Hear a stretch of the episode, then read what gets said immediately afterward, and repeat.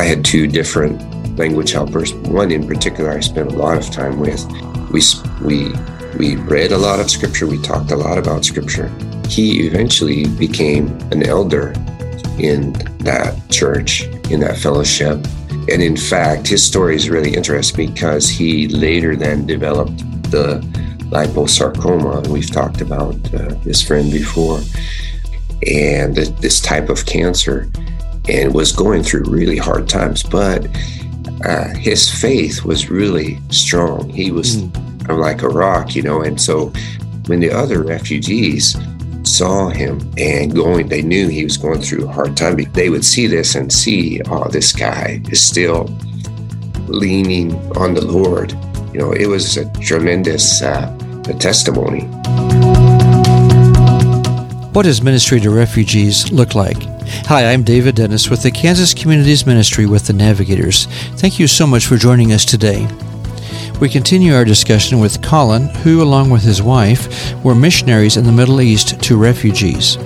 Their time here in the States prepared them for this opportunity. One of the points he makes is that what we do here at home, the type of ministry we have here, is often the type of ministry we have even in a different environment. We start today by asking him what his role was in ministry to refugees. You know, not a pastor. In fact, that was uh, that was somewhat uh, a question that we tried to figure out ourselves. Okay, what what is our role? What's our best uh, fit here?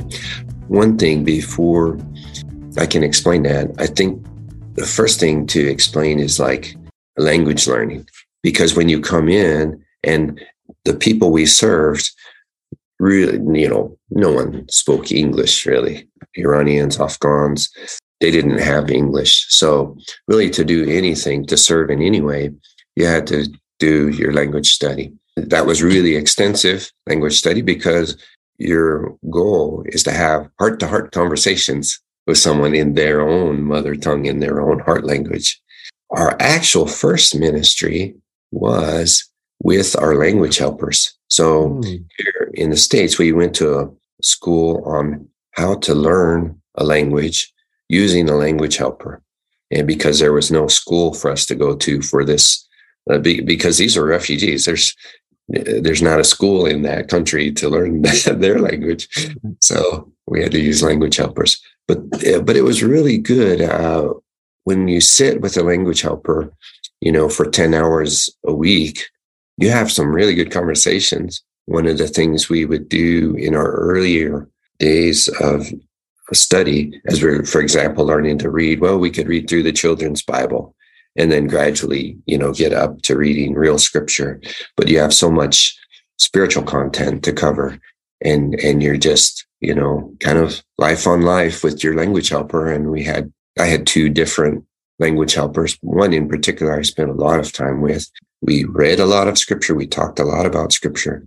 He eventually became an elder in that church, in that fellowship. And, uh, uh, and in fact, his story is really interesting because he later then developed the liposarcoma. And we've talked about uh, this friend before and this type of cancer and was going through really hard times. But his faith was really strong. He was mm.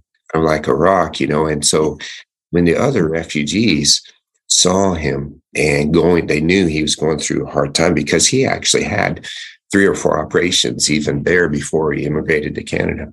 They would see this and see, oh, this guy is still leaning on the Lord. You know, it was a tremendous uh, witness. It was a, a tremendous uh, a testimony to the Lord's help, and uh, and so he encouraged a lot of those refugees, the other believing refugees, to lean on the Lord because, you know, refugees are generally going through pretty hard time in terms of financially hard time. Maybe they get some hard time at work because they're Christian, you know, among uh, Muslims because the, you know, it's a Muslim country that we were in actually.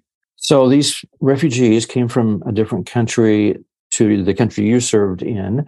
And would most of them call themselves Christians when they came to the fellowship, or were most of them just looking for help somehow? They had heard that there's a group of people who could help them, how would how would they describe themselves as they initially came to your fellowship?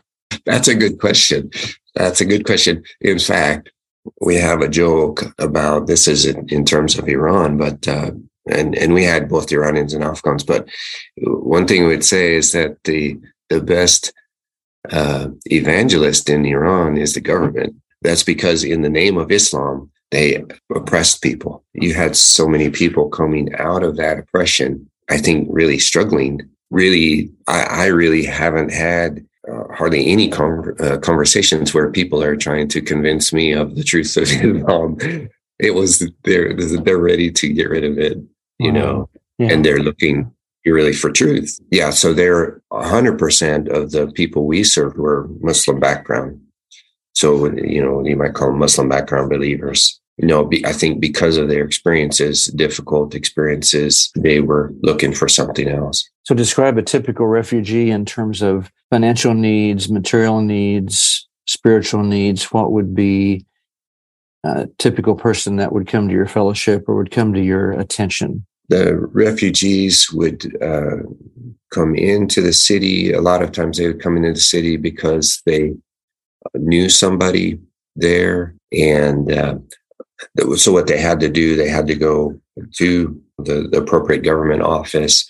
At, at one point, the government would just send them, assign them a city. And sometimes they could have some influence over that. There was another time where they could just go to that city. And if the city was open to refugees, if they were taking refugees, they could go there. But a lot of times people had some sort of family or friends there. Uh, there was somewhat of a network they had. Uh, but uh, then they would rent uh, an apartment, and generally they didn't have much money. So, you know, they're living in uh, not the newer apartments, you know, the older apartments in the city. Then they would get work, look for work, and it would be it was kind of complicated in, in, in terms of work because they were I guess you would say working on the black market. They, they, didn't really have permission to work, but they would virtually all of them would work. As a result, then they didn't get as much pay as people around them, uh, and they really didn't have any rights either. You know, so the workplace could be a pretty tough place for them. Yeah, they're working and working a lot of hours. In that country, people work a lot in, in, in general.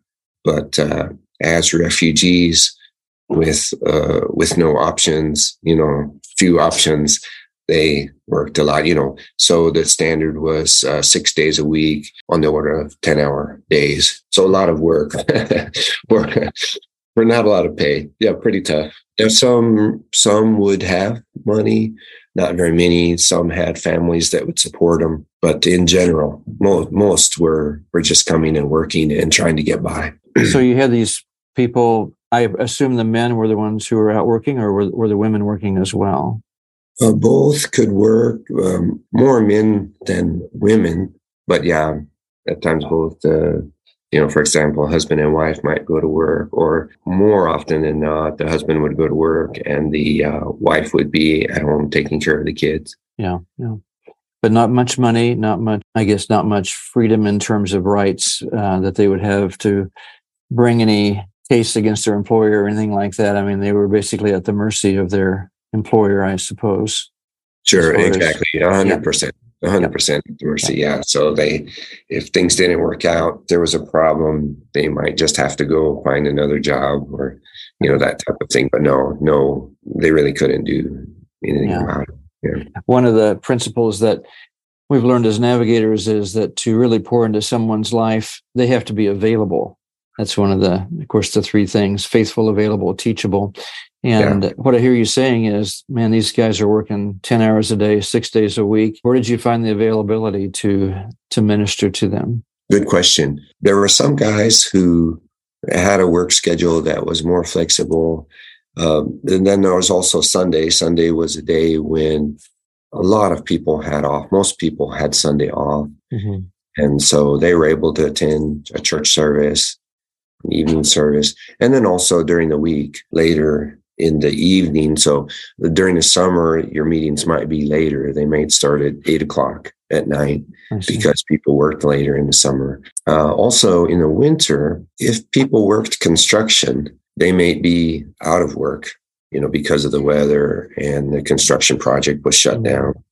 So wintertime was a good time for getting guys to come and do Bible study that's the next area we wanted to get into is the discovery bible study method that i think you utilized. Mm-hmm. and tell us a little bit about that. What does that mean and what did that look like? Maybe before we go into the meat of what it looks like tell us a little bit about how you would invite someone to be a part of a discovery bible study group. You know actually i want to go back a little bit to your earlier question about what was your role? Were you a pastor or what? One principle i think that i learned in uh, in uh, serving in these last years is that um, you know probably when if you if you're going to go to some other country to serve you yourself probably aren't going to change a whole lot you know from what you were here probably whatever you do here you'll tend to do there mm. you know? so our our ministry in the states would tend to be hospitality and small group bible study I just love to study the word with people, you know, in small groups. I'm not a, I'm not an upfront guy, you know, like a very, eh, I'm, I'm more introverted and not an upfront guy. And what the way we served over there was re- really the same way. You know, we would have people in our home or, eh, and then also we really concentrated on the small group Bible study. And it was actually over there that we came across the Discovery Bible Study method.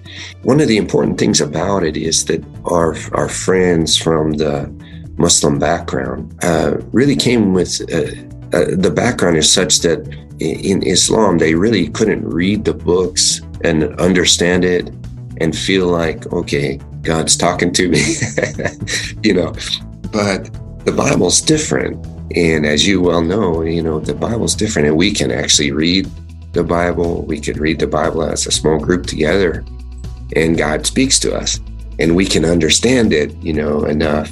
And, and with the help of the Holy Spirit, you know, God will speak to us and guide us along.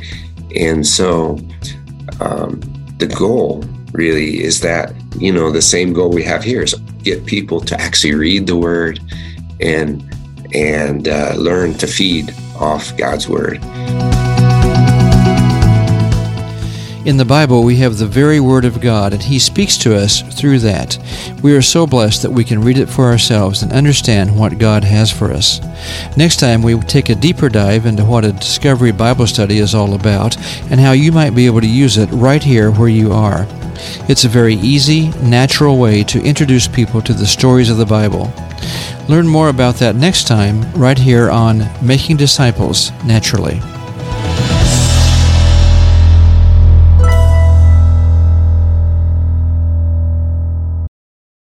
The views expressed on this podcast are those of the speakers and are not necessarily the views of the navigators, nor of the Kansas Communities Ministry. Thank you for listening.